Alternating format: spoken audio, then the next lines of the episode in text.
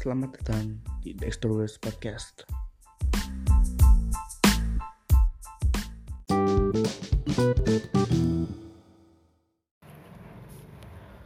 Balik lagi di Dexterous Podcast episode yang kedua. Eh, sekarang gue eh, rekaman jam setengah sebelas malam hari Senin tanggal 7 Oktober 2019 kita mulai dari Premier League. Hasil yang menurut gue aneh aja gitu. Yang pertama Brighton lawan Tottenham. Brighton menang 3-0 dan Tottenham meneruskan tren negatifnya. Gue juga bingung.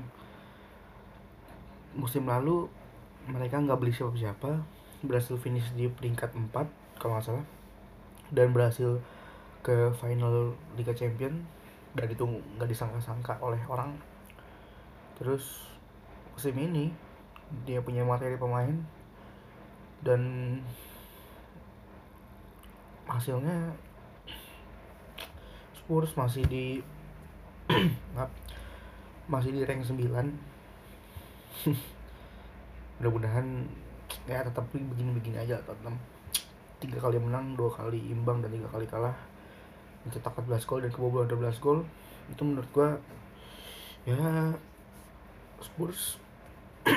Mungkin dengan Pochettino nya um, kurang musim ini kurang baik gitu.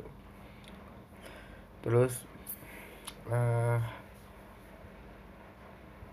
Norwich dibantai oleh Aston. Yang gua bingung Temu beberapa Temu striker Finlandia beberapa match terakhir mulai kendor atau um, mungkin uh, di tim tim tim match Norwichnya juga agak turun gitu. Terus ada Watford Sheffield United 0-0 di FPL gue Dan Henderson dapat 6 poin itu uh, lumayan. Dan clean sheet juga. Kayaknya Sheffield ini defense-nya bagus kayak. Tapi tu, udah tujuh udah tujuh kali kebobolan dibanding Tottenham yang 12 kali. Ya oke okay lah. Burnley menang 1-0 lawan Everton. Everton musim ini gue bingung. Balik lagi gue bingung. Soalnya lu punya musim ini nih tambah pemain baru Iwobi terus si apa? Yang dari PSG eh sorry bukan dari PSG yang orang Prancis beli CDB kalau nggak salah. Itu dari CDB itu dari Monaco. Dan hasilnya juga katro juga sebenarnya uh, Everton ini. Dan tetangganya menang 2-1 ini kayaknya Liverpool menuju 30 30 pertandingan untuk mengakhiri 30 tahun pasang gelar Mission Impossible tapi ya mungkin bisa musim ini me, me, apa me, me, mengakhirkan streak gagal IPL mereka. West Ham kalah lawan Crystal Palace. Bodo amat.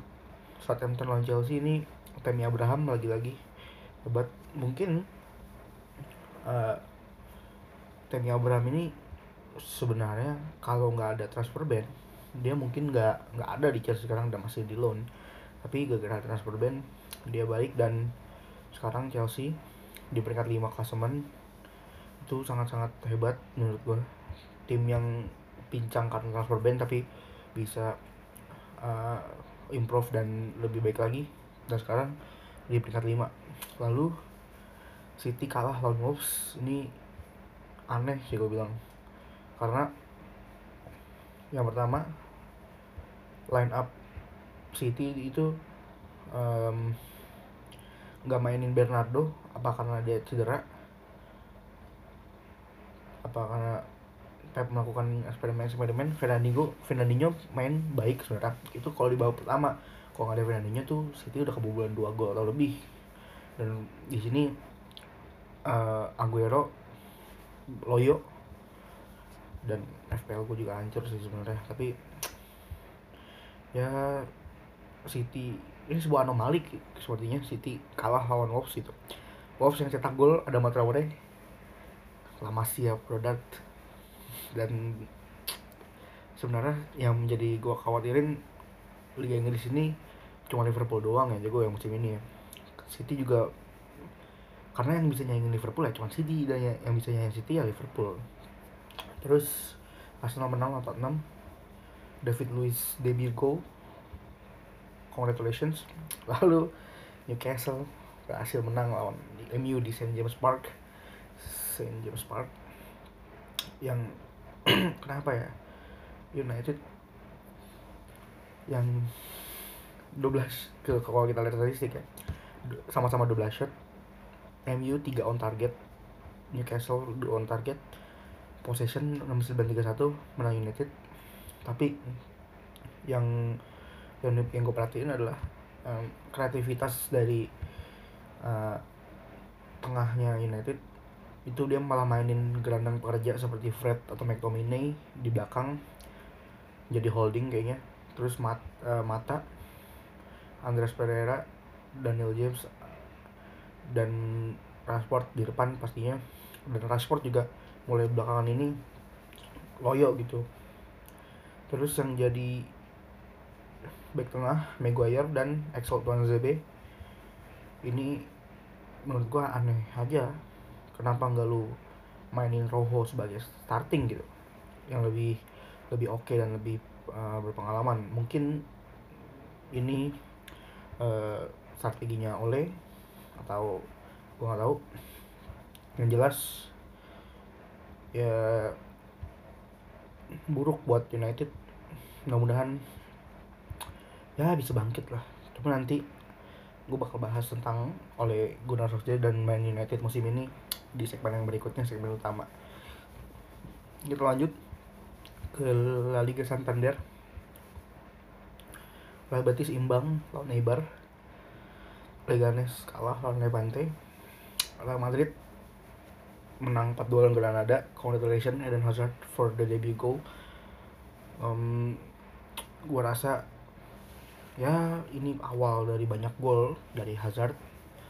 Terus Valencia Valencia 2-1 lawan Alaves. Osasuna menang 2-1 lawan Villarreal. Mallorca menang 2-0 lawan Espanyol mampus.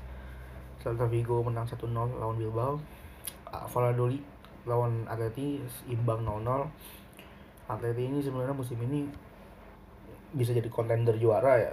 Tapi Atleti musim ini maaf. Uh, di roda 8 baru peringkat ketiga di bawahnya Barcelona. Aduh Atleti gue bingung. Dari uh, awal-awal pun dia nggak nggak nggak cetak gol-gol banyak. Tapi uh, gue harap sih pemain-pemain Joao Felix terus uh, Trippier itu bisa ngasih impact lebih baik buat Atleti musim ini. Terus Real Sociedad kalah 1-2 lawan Getafe di Anoeta dan Barcelona menang 4-0 lawan Sevilla. Ini uh, menurut gua babak pertama itu ada best Barcelona performance in this season.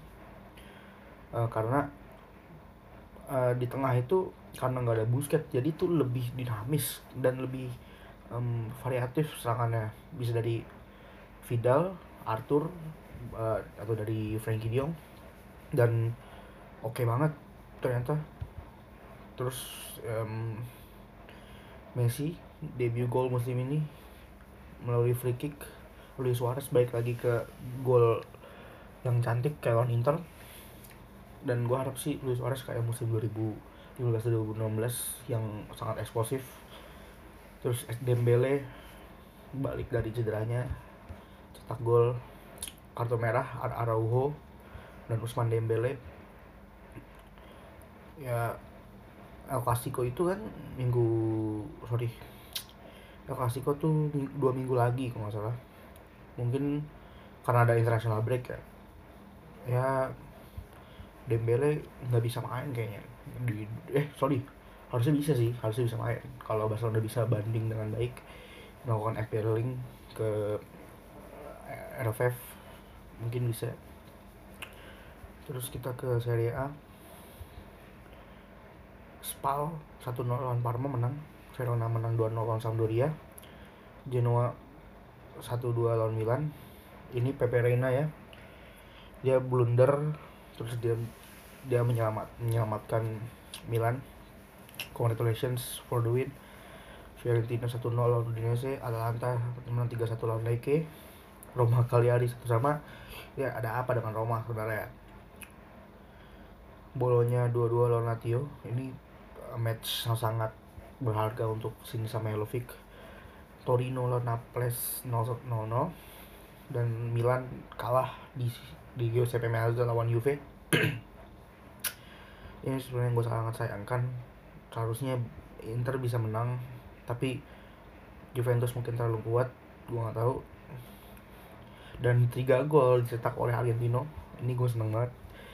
Di Inter yang cetak gol Toro di Juve yang cetak gol um, La Hoya dan El Pipita.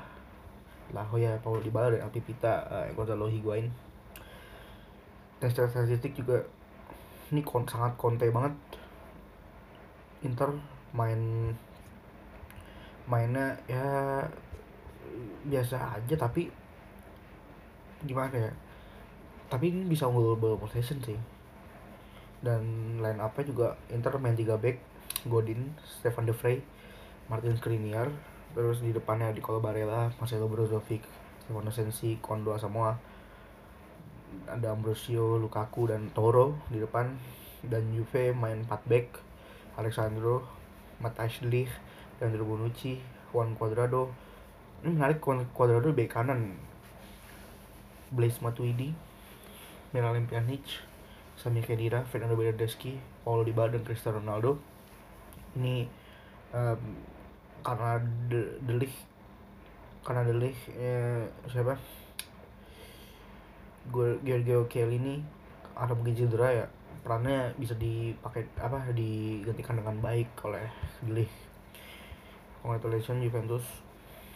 Di Eredivisie um, Groningen menang lawan Waalwijk Heracles Almelo menang 2-0 lawan FC Emmen Vitesse Arnhem mengalahkan Utrecht 2-1 Sparta Rotterdam menang 2-1 lawan Twente tim promosi. Herenveen menang 1-0 lawan PIK Zole uh, Ado Den Haag kalah 0-2 lawan Ajax. Dan goblok bener nih. Feyenoord kalah 4-2 lawan Fortuna Sittard. Ini gue bingung. Goblok banget Feyenoord Willem Tue seimbang lawan AZ Alkmaar itu sama dan PSV Eindhoven menang um, 4-1 yang cetak gol Steven Bergwijn dan Denzel Dumfries. Lalu ini pemain muda andalan gue nih Daniel Malen cetak dua gol. Um, lawannya Venlo. Ini yang menarik di match ini Denzel Dumfries cetak gol padahal ketika final lawan Portugal di UEFA Nations League tahun ini yang kemarin itu gue sangat kesel gitu sama Denzel Dumfries karena ini orang bek kanan tapi mainnya kacau banget. Nyerang nyerangnya nggak jelas apa defense juga nggak jelas karena gue lebih suka Hans Hatebur yang ngisi back, posisi bek kanan di timnas gitu dibanding Denzel Dumfries ya. Terus Daniel Malen juga nih pemain muda cetak gol atau asis beruntun strike untuk um, PSV dan Rizzo Doan digantikan sama uh, siapa kemarin lupa. Kalau nggak salah ini diganti sama Mitroglou kalau nggak salah. Terus yang menarik juga yang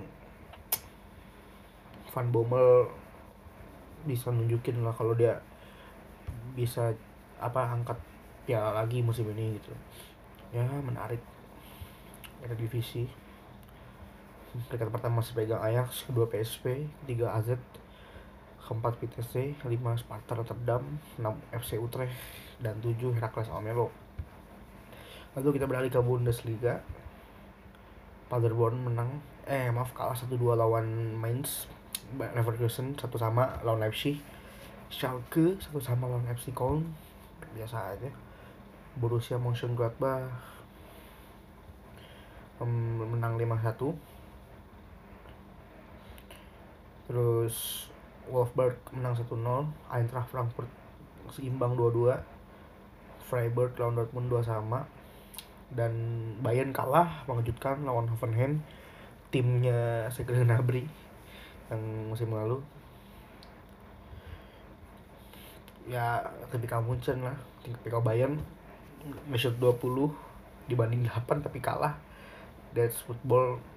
Dan peringkat pertama masih dipegang Borussia Mönchengladbach. Terus itu preview uh, maaf review singkat. Karena gue tidak nggak menonton semua match. Mungkin ada kekurangan pasti ada kekurangan. Dan nanti di segmen selanjutnya bakal bahas tentang United musim ini oleh oleh Gunnar Solskjaer. Sampai jumpa di segmen berikutnya.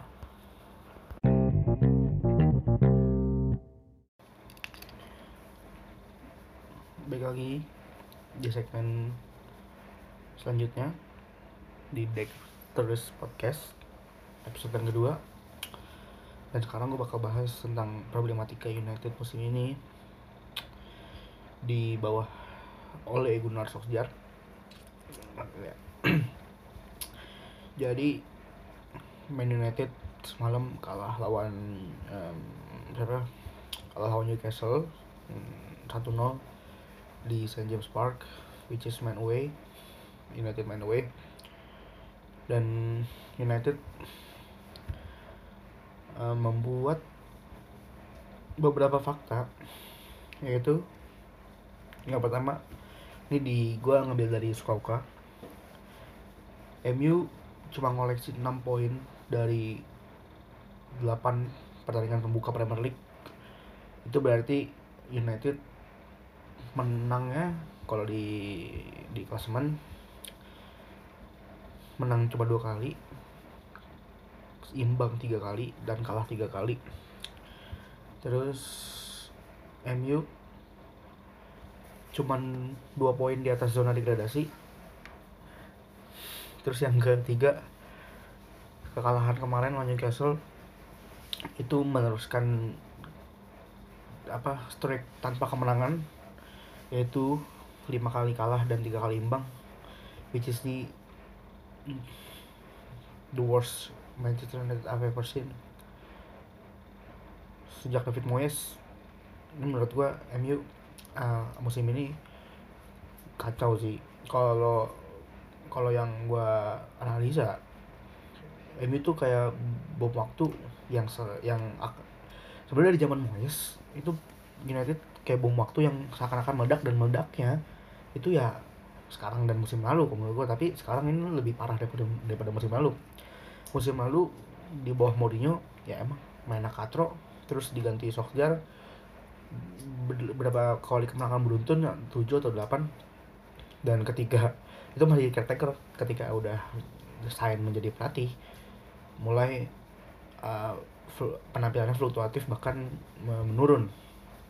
Terus United juga uh, musim ini kacau banget karena uh, pemainnya juga kayak gimana ya kalau lu mainin masih mainin Ashley Young berarti ada yang salah dengan tim lu dan secara materi pemain United untuk pemain overall ya oke oke aja. Lu beli Maguire di back dan di di back tengah dan AWB Aaron Wan Bisaka di back kanan buat apa jaga uh, menambal kekatrowan dari musim lalu yang masih mainin Ashley Young dan lu di back kanan juga punya Diego Dalot.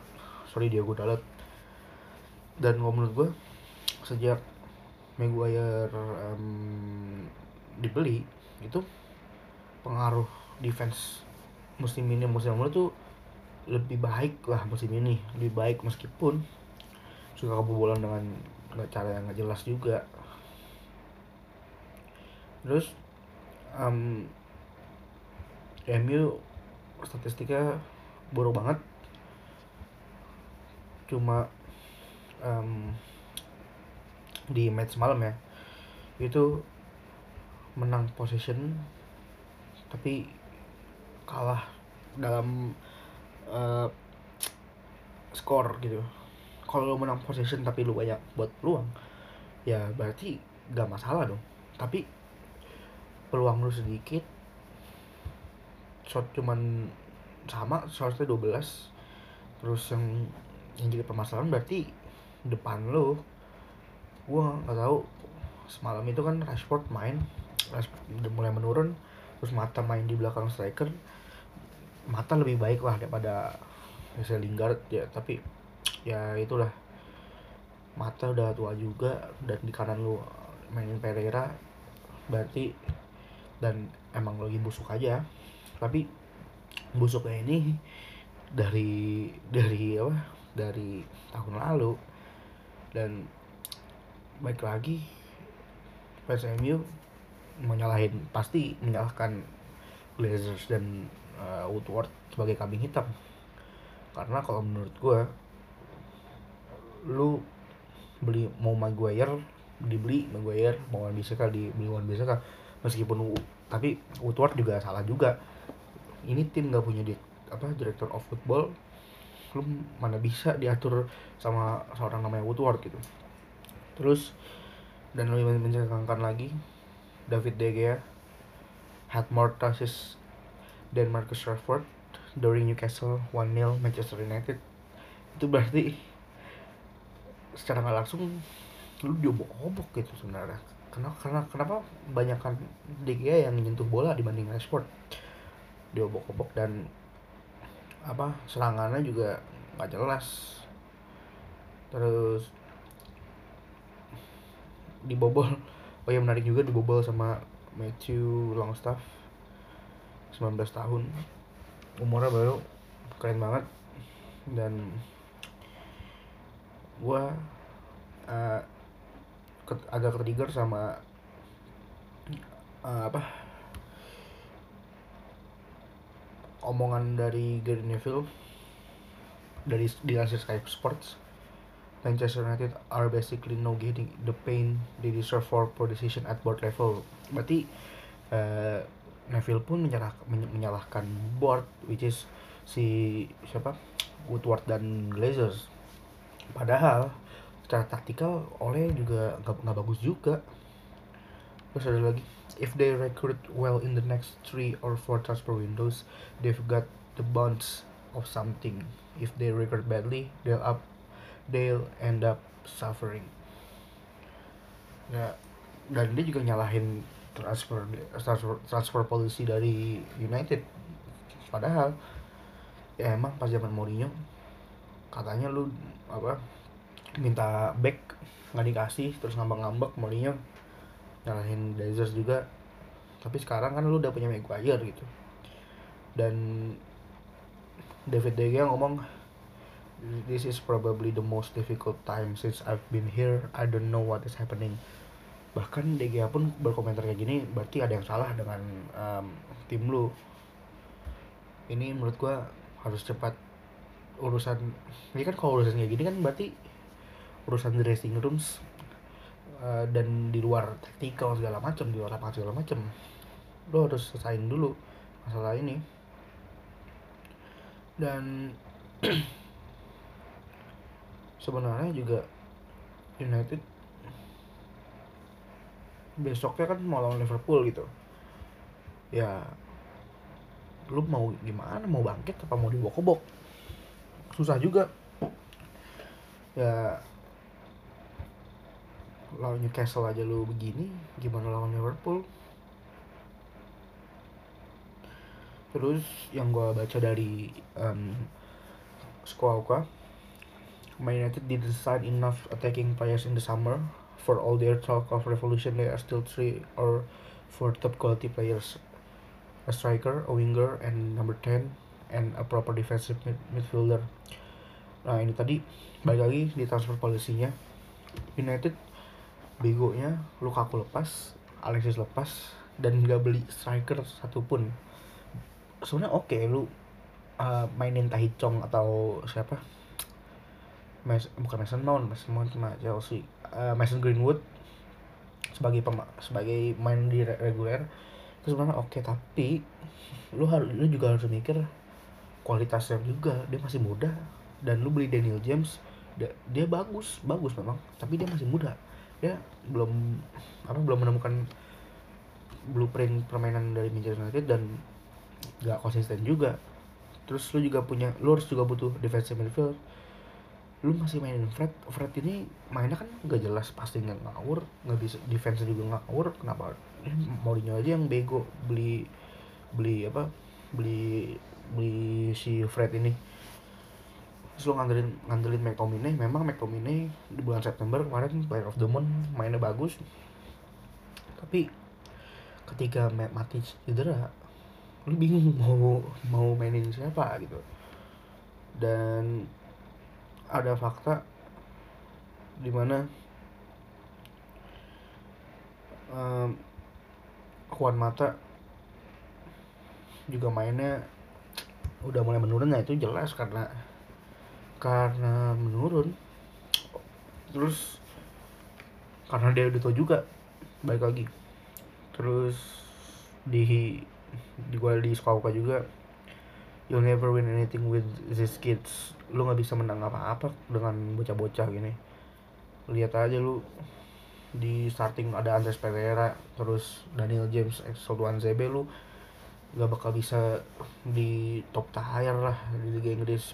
Itu baik lagi masa lawan Newcastle-nya Steve Bruce kalah. Kan kan nggak nggak jelas. Aneh banget. Terus karena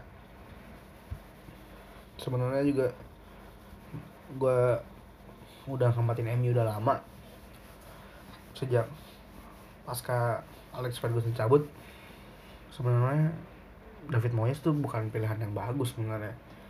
Itu karena mungkin karena sama kayak Ferguson sama-sama Scottish apa itu jadi pertimbangan mungkin. Tapi um, David Moyes ya emang emang katro mainnya emang buruk ketika itu. Tapi nggak nggak seburuk ini. Ya materi pemainnya juga pas kalau ditinggal Vergi yang bagus kan jarang juga lu pas Moyes main lu beli Zaha sama Vela ini kalau nggak salah ya gue inget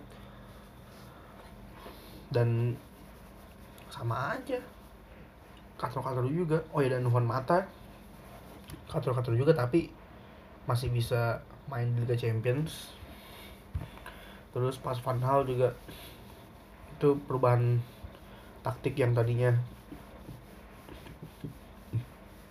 yang tadinya main main cuman yang agak pragmatis tapi pas di Van Hal bisa main bagus punya pattern dan Van Hal akhir-akhirnya dipecat juga ya memang susah. Di MU ini saya sebenarnya udah pelik dari awal ya dari pasca si Ferguson dipecat tuh udah udah nggak jelas semua. Hmm. dan apalagi yang gue bahas tadi uh,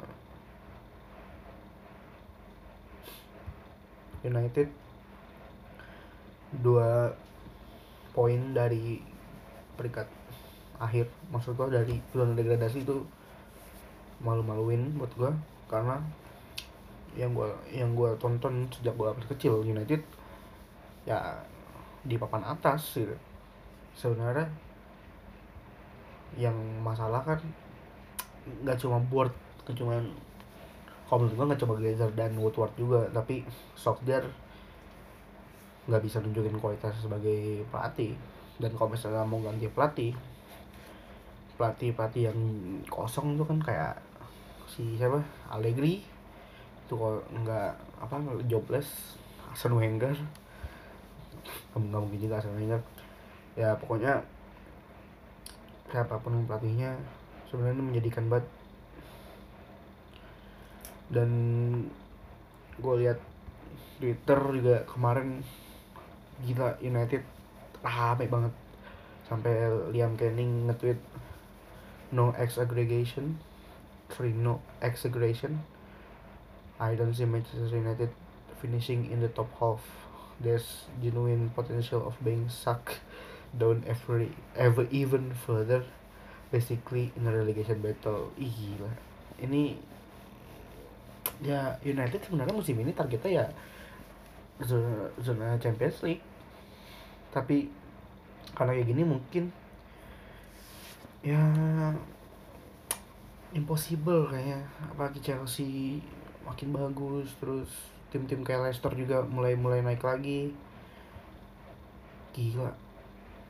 Pelik banget coy gila banget ini. Gue dan gue juga kaget juga sebenarnya kenapa bisa kayak gini. Terus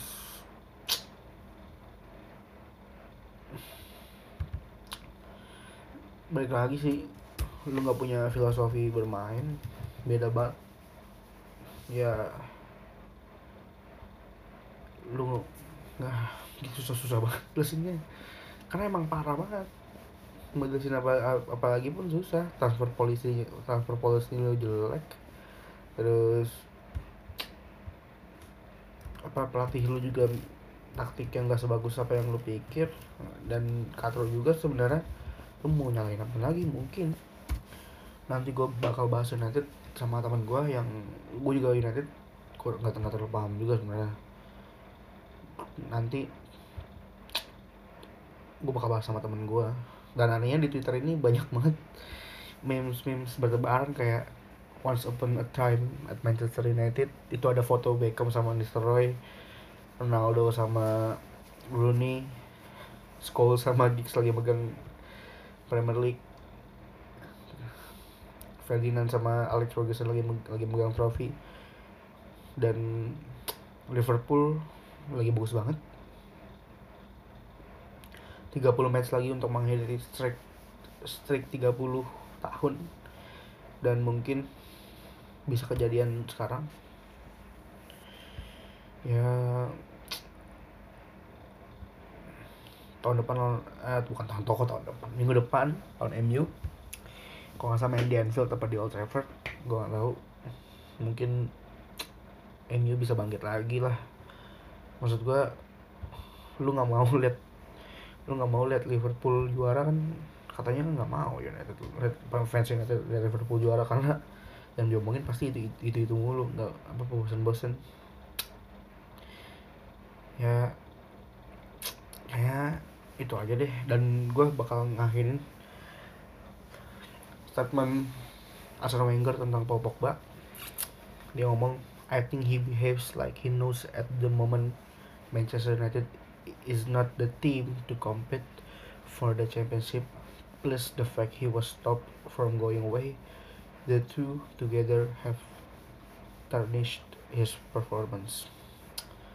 Tuh Wenger yang ngomong kalau uh, dia ngomong Pogba tuh kayak ikan yang besar di kolam yang kecil kalau di MU karena tim ini bukan tim yang sangat kompetitif. Malah malah sebenarnya tim-tim timnya katro juga. Dan Pogba juga sebenarnya kalau menurut gue ya agak nurun juga. Lu tapi balik lagi dia Prancis juga bagus. Prancis bagus mainnya. Di MU kenapa jelek? Berarti kan yang salah. The tactical of the timnya ya itu aja mungkin yang gue yang gue yang gue omongin di segmen ini. Kita balik lagi ke hari Jumat dengan preview match hari Sabtunya. Nah, karena karena minggu depan international break. Jadi podcast bakal tayang bakal bakal ada lagi. Tapi yang gue bakal bahas tentang tim-tim tentang tim bahas tim-tim sama temen gue bahas keadaan timnya sekarang menurut perspektif dia kan kan gue gua di sini meskipun Barcelona fans tapi di sini gue netral.